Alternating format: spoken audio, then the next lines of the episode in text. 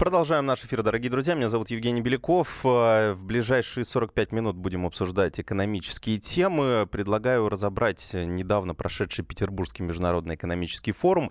На нем было очень много заявлений, как глобального характера, так и такого э, микроэкономического, я бы сказал. То есть э, те заявления, которые так или иначе касаются наших конкретных э, кошельков или нашей конкретной жизни.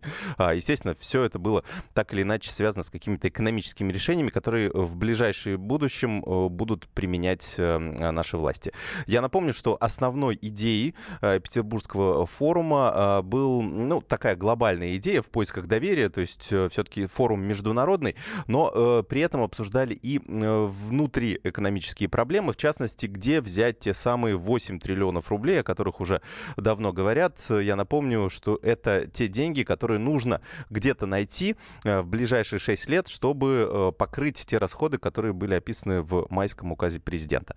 А, там э, заявлено порядка 25 триллионов рублей общих трат, 17 триллионов рублей у э, нашего бюджета есть, по крайней мере, есть понимание, где эти деньги взять, а вот 8 триллионов, они как-то не вписываются в эту картинку. А, просто потому, что сейчас физически их взять неоткуда. А, с одной стороны, можно, конечно, надеяться на то, что у нас вырастет цена на нефть, и это снова решит э, все наши проблемы. Сейчас э, вроде ситуация более-менее, э, так сказать, несложная. А, у нас 80 долларов за баррель была цена буквально пару дней назад. Сейчас уже опустилась, причем опустилась очень так весело, потому что глава Минэнерго Александр Новак как-то то ли журналисты его неправильно передали, а, то ли он действительно так сказал. Он сказал, что мы будем повышать, увеличивать а, производство нефти вместе с Саудовской Аравией. Планируем э, миллион баррелей а, в сутки прибавить. Это такая достаточно большая величина. И, конечно, рынок на это отреагировал очень быстро, несмотря на все трудности, которые сейчас испытывают условно Венесуэла, Иран, Ангола. То есть тоже такие достаточно большие производители нефти. Собственно, из-за трудностей в этих странах э, цена и била э, такие локальные рекорды в последние несколько месяцев. Но вот сразу же после заявления э, Александра Новака цена на нефть пошла вниз. Не знаю, насколько сильно это отразится в дальнейшем. Тем не менее, вот пока, э, пока цены возвращаться э, в то русло, в котором они были, ну, не планируют. Ну, посмотрим, что будет дальше. Вот я сейчас проверяю котировки. Да, практически нет изменений. 75 долларов за баррель. Это хорошая цена, которая позволяет нашему бюджету не только работать без дефицита, но и получать определенный плюс. То есть у нас наш бюджет, доходы и расходы нашей федеральной казны, они балансируют сейчас примерно на уровне 55-60 60 долларов за баррель. То есть все, что Сверху это наш, наша, ну такая, как если корпоративным языком э, изъясняться, такая чистая прибыль, которую мы потом можем пустить на те или иные проекты, положить, например, в резервный фонд, который у нас, к сожалению, конечно, в прошлом году закончился, обнулился, но у нас остался фонд национального благосостояния, вот его э, в э, ближайшие годы и будут пополнять. Э, обсуждалось на э, Петербургском международном экономическом форуме э, так называемое э, бюджетное правило.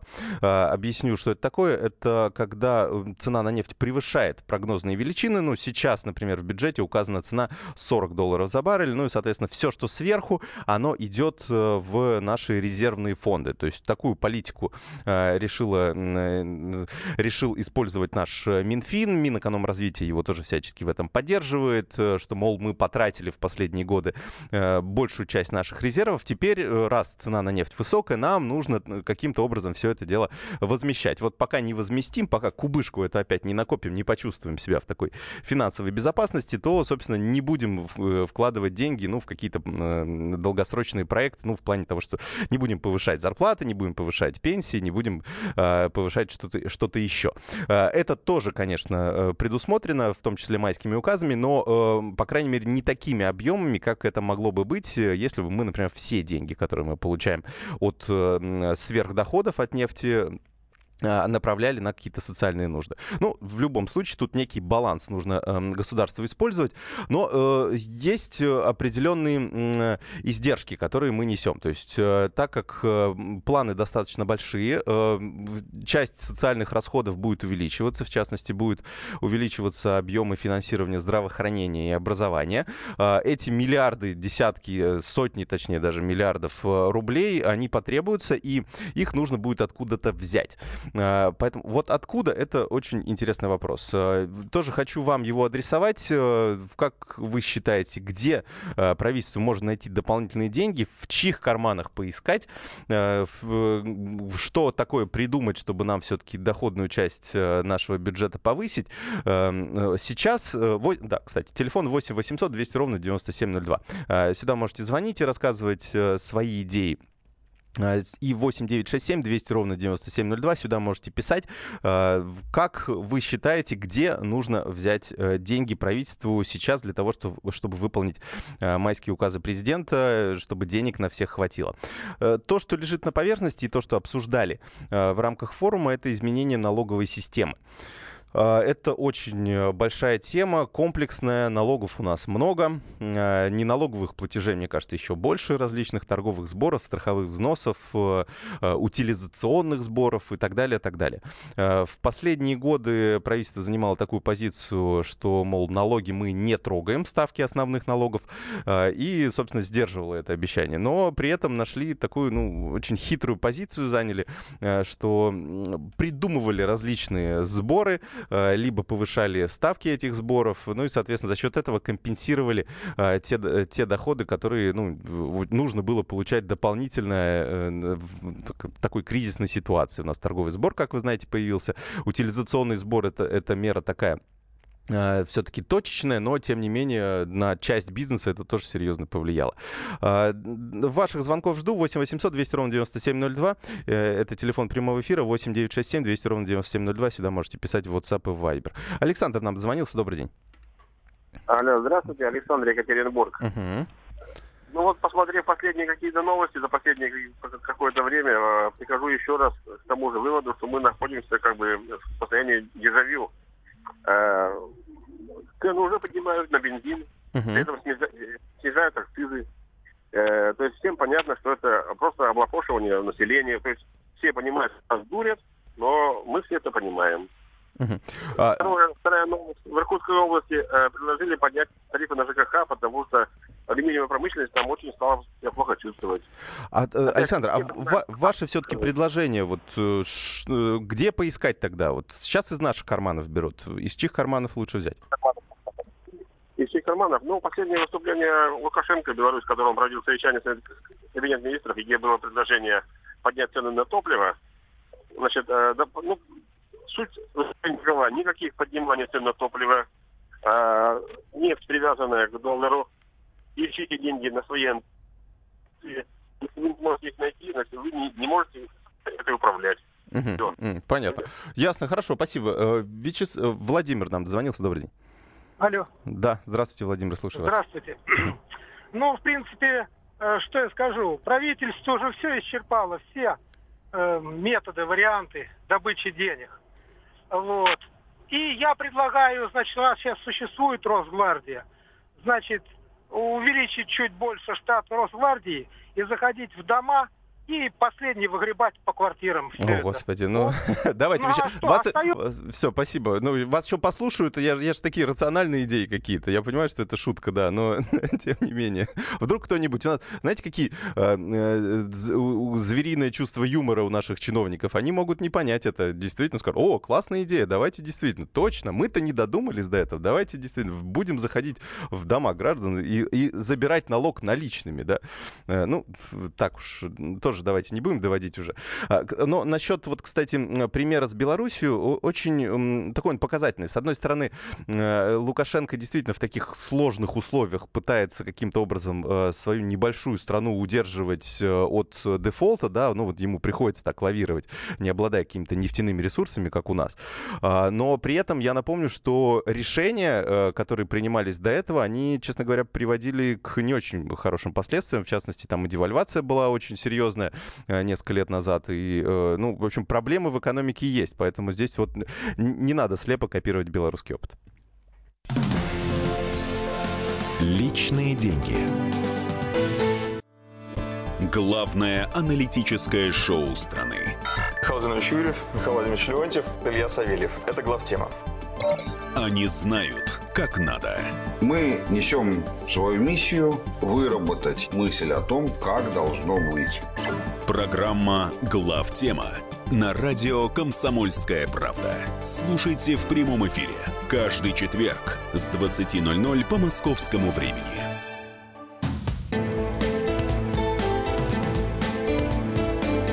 Личные деньги. Продолжаем наш эфир, дорогие друзья. Обсуждаем итоги Петербургского международного экономического форума в преломлении а, к нашим конкретным кошелькам, к нашим зарплатам, к нашей жизни, к нашим доходам, расходам и всему остальному. А, первое, что мы обсуждаем, мы обсуждаем налоги. А, налоговую систему нам обещали поменять. Как сказал Антон Силуанов, вот мы последний раз в этот раз поменяем, ну, в весеннюю сессию, то есть до середины июля планируется это сделать. А вот потом 6 лет точно не будем ничего трогать трогать. Ну, вот такое обещание прозвучало из уст первого вице-премьера. Э, как поменяем, пока еще неизвестно. Очень много э, есть версий. Нам предлагают НДС э, повысить с 18 до 20 процентов. Почему нам повысить? Потому что фактически это на всех на нас и отразится. Потому что в каждую нашу покупку, товар, услугу заложено 18 процентов НДС. Если его поднимут до 20 процентов, то есть плюс 2 процента, получится, что где-то цены вырастут на 1-1,5 процента уже есть расчеты экспертов. То есть не все э, компании поднимут э, цены на этот уровень, но тем не менее часть из них, ну, просто физически придется это сделать, по чуть-чуть, по чуть-чуть э, цены все-таки поднимутся. Поэтому, по сути, этот налог заплатим мы все с вами, и правительство за счет этого по расчетам планирует собрать дополнительно 2 триллиона рублей. Правительство можно понять, потому что НДС это очень простой собираемый простой для сбора налог, э, то есть он очень хорошо, как говорят налоги, налоговики, администрируется, э, поэтому скрыться очень сложно, и здесь, конечно, для них такой оптимальный путь. Но другое дело, что изначально планировали сделать все-таки некий компромиссный вариант, когда с одной стороны где-то ужесточат, например, поднимут НДС, с другой стороны где-то облегчат жизнь предпринимателям, например, предлагали страховые взносы снизить. Но теперь почему-то вот эта тема больше не обсуждается обсуждается. Будем, э, будем смотреть, что происходит дальше. Ну и, кстати, принимаем ваши звонки 8 800 200 ровно 9702. Расскажите, э, какие налоги вы бы э, предложили поменять, да, увеличить, уменьшить? Ну вот для того, что сейчас идет же настройка налоговой системы. Какой вы ее видите, какой вы считаете ее такой идеальной для того, чтобы и вы могли спокойно платить налоги, и у государства эти деньги были? 8 967 200 ровно 9702, сюда можно писать. Александр нам дозвонился, добрый день. А, добрый день. Здравствуйте. Да. Я вот отчасти согласен с предыдущим звонящим, да, вот то, что ну, государство уже не знает, какой способ придумать по отъему денег у населения. Uh-huh. Вот, и налоги. Я считаю так, что особенно ну, малый бизнес надо ну, не душить налогами, отменить налоги хотя бы там на пару-тройку лет, чтобы хотя бы человек, начинающий, да, в малом бизнесе, ну, немножко поднялся, чтобы было с чего платить. То есть, а то ну, он не успевает малый бизнес развернуться, уже начинает его душить налогами, проверками и прочее. Хотя бы оставить Ну, спокойно. прям совсем, совсем отменить или, или сделать их такими очень низкими? Потому что совсем нет, отменить, ну, мне кажется, такая нет, уж халява. отменить хотя бы года на два, на три, а потом постепенно, то есть, э, исходя от доходов человека, ну, э, исходя из проверок, ну, какой у него доход, ну, вводить налог. Я не говорю, что совсем отменить. Отменить на какое-то время. Да, да, да, да. Года, чтобы угу. человек на ноги. А, вот. ну понятно. То есть пускай он сдает декларацию, пускай у него по кассе пробиваются чеки, мы будем знать его оборот, но э, как бы будем при этом не брать с него ну, эти деньги. Да, да. Пока угу. что как, от, ну, может человек в убыток из-за угу. этих налогов. Э, угу уйдет. Вот, ему смысл тогда. Поэтому бизнес мало он закрывается. Не, не, Ясно. Никакой пользы не приносит. Да. И, а и... по поводу налогов, я считаю, что надо жесткие условия поставить олигархам всем, которые держат деньги за границей, и, ну, у которых деньги, как говорится, курот не клюет. Вот. И за счет этого, пусть они вернут эти все деньги, и за счет этого государство пусть, ну, как подпитается не налогами, Ну да, да, да, то есть здесь получается. А да, вот. И цены снизят, соответственно, на бензин и на прочее, чтобы народ хоть задохнул спокойно. Ясно, спасибо. Зарплаты так не повышают. Спасибо, да. Ну вот э, эту проблему как раз как, как вернуть. У нас э, государство никак не может определиться, да. У нас, с одной стороны, рыночная экономика, да, и всегда мы заявляем, что у нас вот и свободное образование валютного курса, у нас э, конкуренция, у нас рыночная экономика практически во всех отраслях. Э, то есть мы не хотим возвращаться, да, в советское прошлое. Э, но при этом вот какие-то механизмы э, которые были тогда, э, применялись, например, в Советском Союзе, наверное, стоит как-то применить. То есть здесь вот, не знаю, я всегда ссылаюсь на какой-то китайский опыт, когда, э, когда они реформы свои так достаточно постепенно проводили и не делали никакой шоковой терапии, и при этом оставили такое, ну, что-то среднее, да, у них рыночная экономика во всей красе, и при этом, ну, какое-то жесткое регулирование. Э, не знаю, вот, да, здесь рецепт, рецепт сложно найти, но будем его искать постепенно. Вячеслав нам дозвонился, ой, Валерий Валерий. Валерий нам дозвонился из Волгограда. Добрый день, Валерий. Добрый день. Я скажу, любые будут налоги, и если по 3 триллиона ежегодно будем за рубеж отсылать, то никаких налогов нам не поможет. Китай запретил, это преступление, вывод денег за рубеж, понимаете? А у нас э, по 3 триллиона ежегодно, бац, за рубеж, и ничего, нормально. Так, а 3 триллиона это у вас откуда эта цифра? А как, вот, э, что вы не помните, поддержку банков полтора триллиона дали, Путин, вы, э, это, вытащив глаза, говорит, как же так? Мы же думали, они в промышленность вложат эти деньги. А, вот в эту историю пытаются... все, понятно, да-да-да. Ну, то есть вот эти банки... Второй раз опять полтора uh-huh. триллиона туда же, в банки uh-huh. в эти. Да. А он что, не знает, что у нас все банки инспирированы за рубежом, все активы там находятся, и мы подчиняемся МБФ. Ой, слушайте, Даже... ну, ну не, все, не все банки, не надо так уж, так уж сравнивать. У нас банковский сектор достаточно сильно почистили, как раз вот те люди, э, которые э, выводили деньги, сейчас, ну, их остается все меньше и меньше. У нас э, периодически, конечно, возникают эти истории, но уже, ну, так, идет на уменьшение. То есть раньше мы говорили о триллионах, сейчас мы говорим о миллиардах. Ну, постепенно, постепенно Центробанк очень эту работу активно проводит, и у нас, ну, по количеству банкротств, да. Раньше, да, раньше у нас, конечно, в банковской сфере творилось просто, ну, какое-то непонятное, была непонятная ситуация. Сейчас, э, сейчас тоже далеки от идеала, но тем не менее улучшения какие-то есть. Э, как человек, следящий за э, банковской сферой, могу сказать, что ну, очищается рынок постепенно, да, но, но, конечно, у финансистов очень много... По сути, да, финансисты у нас сейчас таким правят миром, да, по сути. Поэтому у них очень много различных лазеек, которыми они пользуются. Ну, задача государства эти лазейки, по крайней мере, внутри одной страны каким-то образом закрывать. Артем нам дозвонился. Добрый день. Здравствуйте. У меня конструктивное предложение насчет налогов. Можно ввести налоги на снег, на дождь, на осадки, ну, на, все, на воздух. А, кстати, к, это, дышит, к, к этому, приборы, к этому идет. Дышит, как бы, пусть, да да, больше. Да, спасибо большое. Ну, действительно, там у меня примерно такие же аналогии возникают, когда начинается обсуждение какого-то нового налога, нового сбора, еще чего-то. Ты думаешь, ну, действительно, это, с одной стороны, государство, ну, государству нужно как-то жить, кому-то нужно строить э, нам дороги, а, строить детские сады, школы, поликлиники и так далее, так далее, обеспечивать всю эту инфраструктуру, которой мы как граждане пользуемся. Но э, когда начинается уже э, ну, вот поиск денег там, где их нет, э, наверное, это ну, вызывает ничего, кроме озлобления э, нашего, по крайней мере, народного. Поэтому, э, наверное, государству нужно каким-то... Ну, я уже говорил э, неоднократно в эфире, что нужны, наверное, какие-то компенсационные механизмы. То есть, э, с одной стороны, пускай будет ухудшение где-то в одной сфере, но при этом пускай нам дают какие-то поблажки в другой. А, иначе, иначе конечно, ну, это абсолютно неприемлемо, когда нас, э, по сути, доят э, каждый раз, каждый год придумывают что-то новое.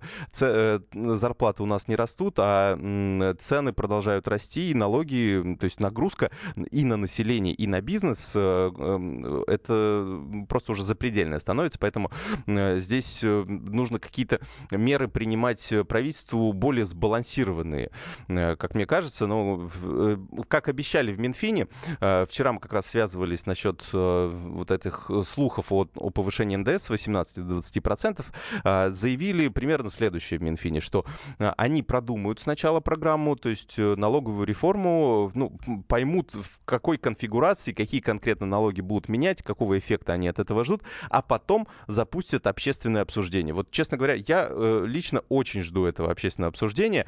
Э, я надеюсь, что оно будет действительно общественным, что это не соберутся депутаты в Госдуме, якобы э, представители общества, и начнут это обсуждать. И быстро, быстро, быстро, потому что весенняя сессия заканчивается, и, и законопроект внесли, э, не знаю, 10 июля, им нужно за неделю в трех чтениях быстро этот законопроект принять. Я надеюсь, что все-таки будут общественные обсуждения, э, в, в том числе и на радио «Комсомольская правда». У нас последний звонок. Э, Александр, буквально у вас 20 секунд.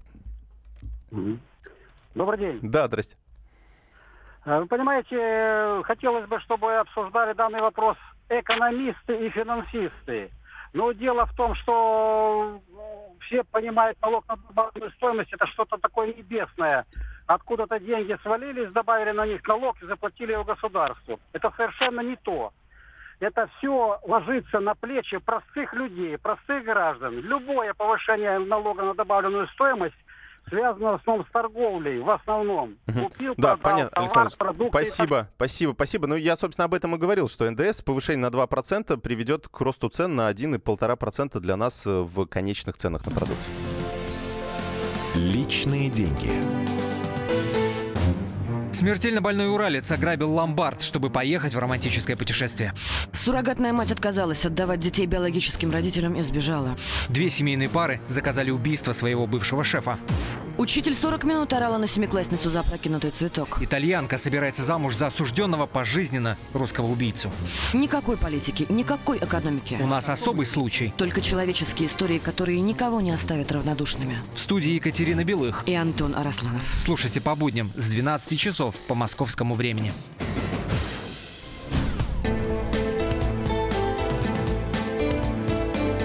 Личные деньги.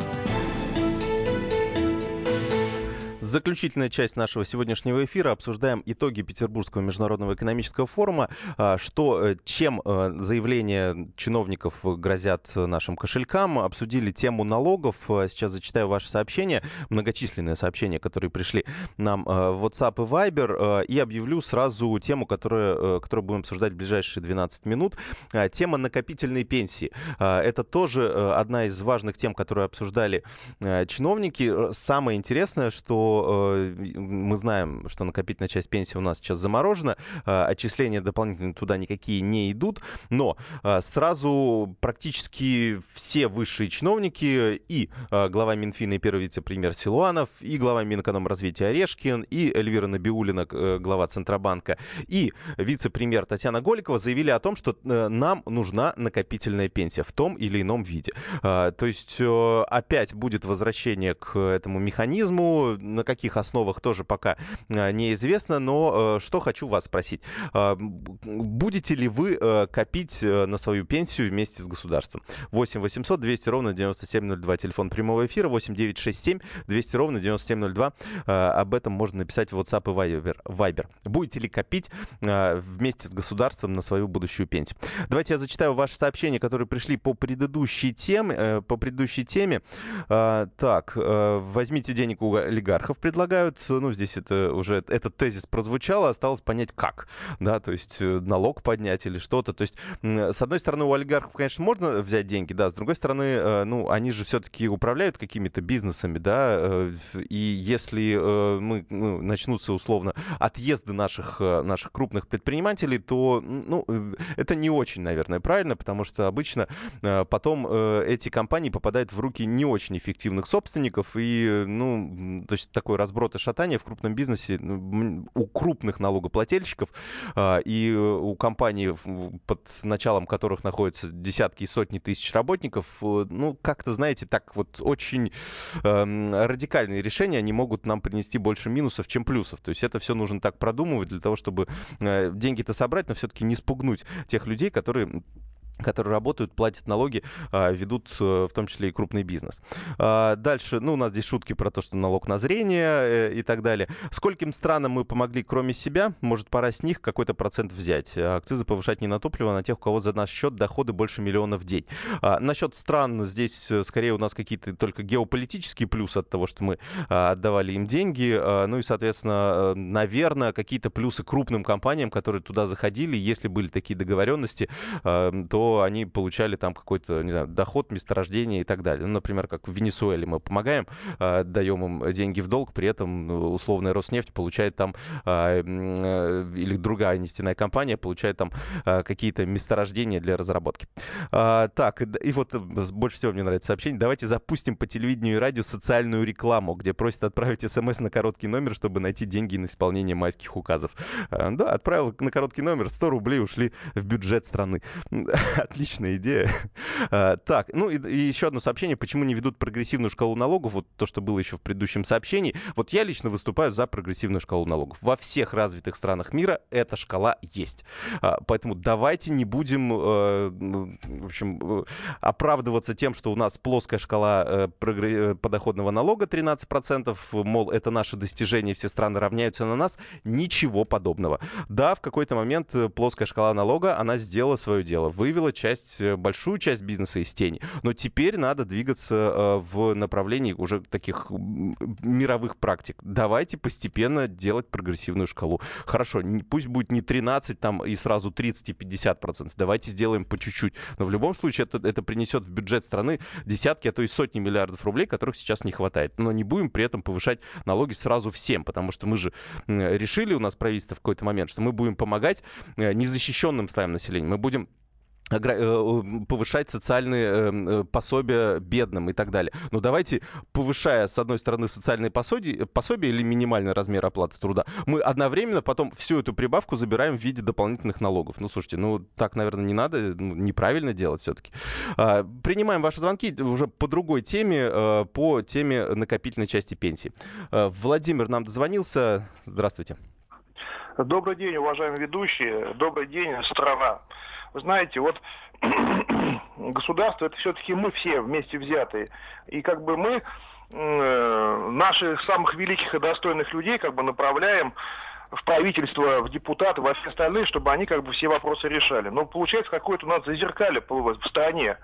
То есть вот скажи любого предпринимателя или э, э, начальника семьи, хозяина, ну разве он позволит рядом с собой делать, делать, пахать землю, я не знаю, там, или делать машину ремонтировать, не, не по профессионализму, а по, по знакомству набрать друзей, улыбчивых девочек, э, хороших мальчиков, которые наливают и так далее. И по этому принципу э, потом заниматься работой. Никто этого не делает, но у нас именно в правительстве именно так.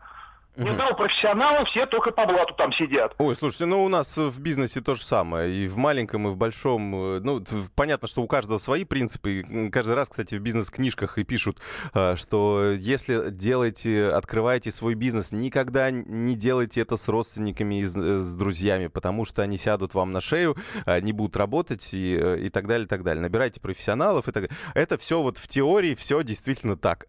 А на практике всегда происходит по-другому, потому что выбираются люди, которым можно доверять, выбираются люди, которые, а, в компетенции которых уверены там э, и, ну, и так далее. То есть мы же, э, очень сложно же найти человека, который действительно будет, вот у него же, вот у нас очень э, часто сложно по человеку, по первой его встрече понять, он профессионал или не профессионал, да. А, если ты знаешь, что твой условный знакомый или коллега с предыдущей работы отлично выполняет свои обязанности, перейдя на другое место, и если тебе нужен какой-то сотрудник, ты переманиваешь обманываешь его. Это, ну, обычная бизнес-практика. А, все губернаторы приходят со своей командой, все а, крупные предприниматели, ну, менеджеры, да, если приходят в какую-то новую компанию, возглавляют, они опять же перетаскивают всех своих заместителей э, и помощников, потому что они с ними сработались, они понимают, что они хорошо выполняют свою работу и так далее, и так далее. А вот условное понятие профессионала, оно как-то немножко размыто, потому что, ну, хорошо, у него есть диплом, хорошо, вроде какое-то резюме. Потом берешь его на работу, понимаешь, что он больше языком болтать умеет и преподавать преподносить себя хорошо, а на самом деле никакой не профессионал. Ну, в общем, это такая очень сложная тема, подбор кадров, поэтому здесь, э, мне кажется, все натыкаются на эти грабли на всех уровнях, на, на маленьких и в том числе заканчивая э, самыми большими государственными должностями.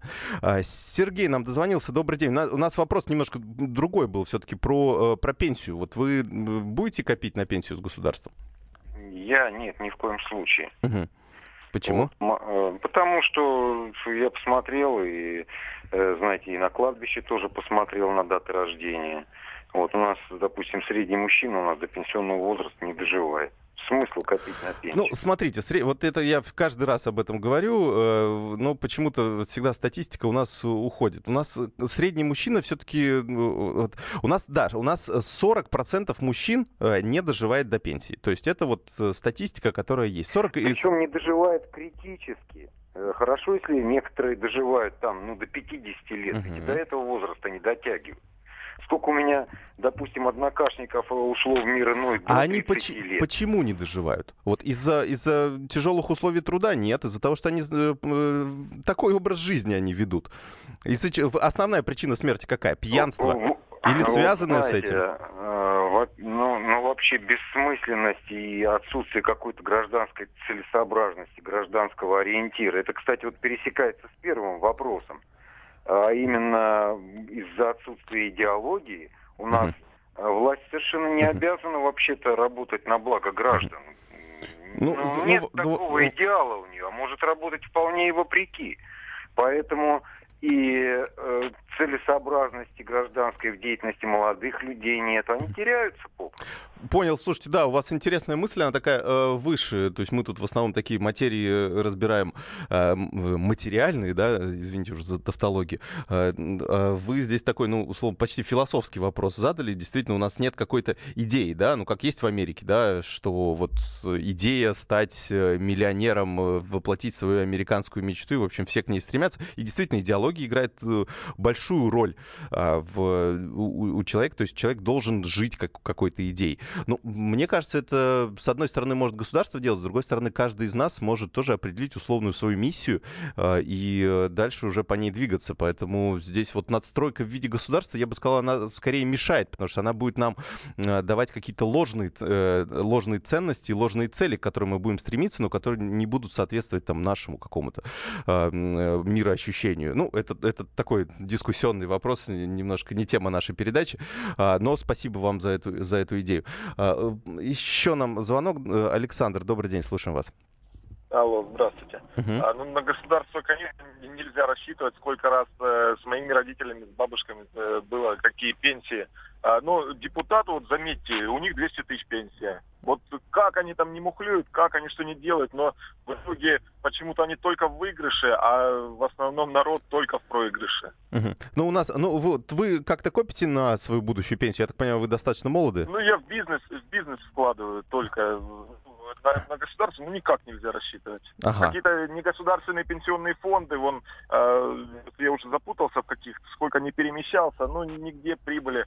По-моему, mm-hmm. вот э, нынешний э, пенсионный фонд там минус 4 или минус 6 процентов он отработал. Ну вот э, хочу вам свой пример привести. У меня 8, э, то ли 7, то ли 8 процентов дохода как раз за прошлый год в негосударственном пенсионном фонде. Сам удивился.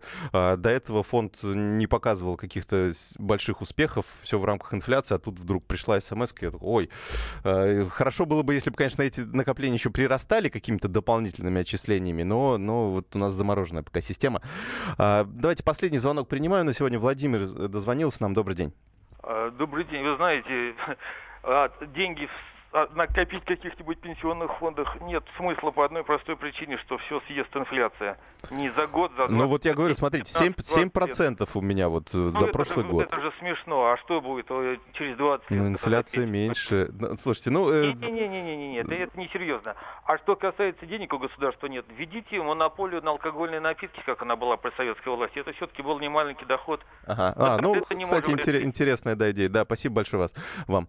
А, ну, да, во многих странах кстати, есть госмонополия на продажу там в той же Швеции, например, тоже абсолютно развитый капитализм, но при этом госмонополия на продажу напитков в воскресенье там вообще нельзя купить а, никакой алкоголь, разве что пиво крепостью не больше 2,5%. Так что, а, так что может быть, это, э, это хороший выход из ситуации для поиска а, тех или иных... А, ну, по поводу накоплений на пенсию, ну, не знаю, с одной стороны, да, можно так кивать, а все равно инфляция все съест, и ничего не делать.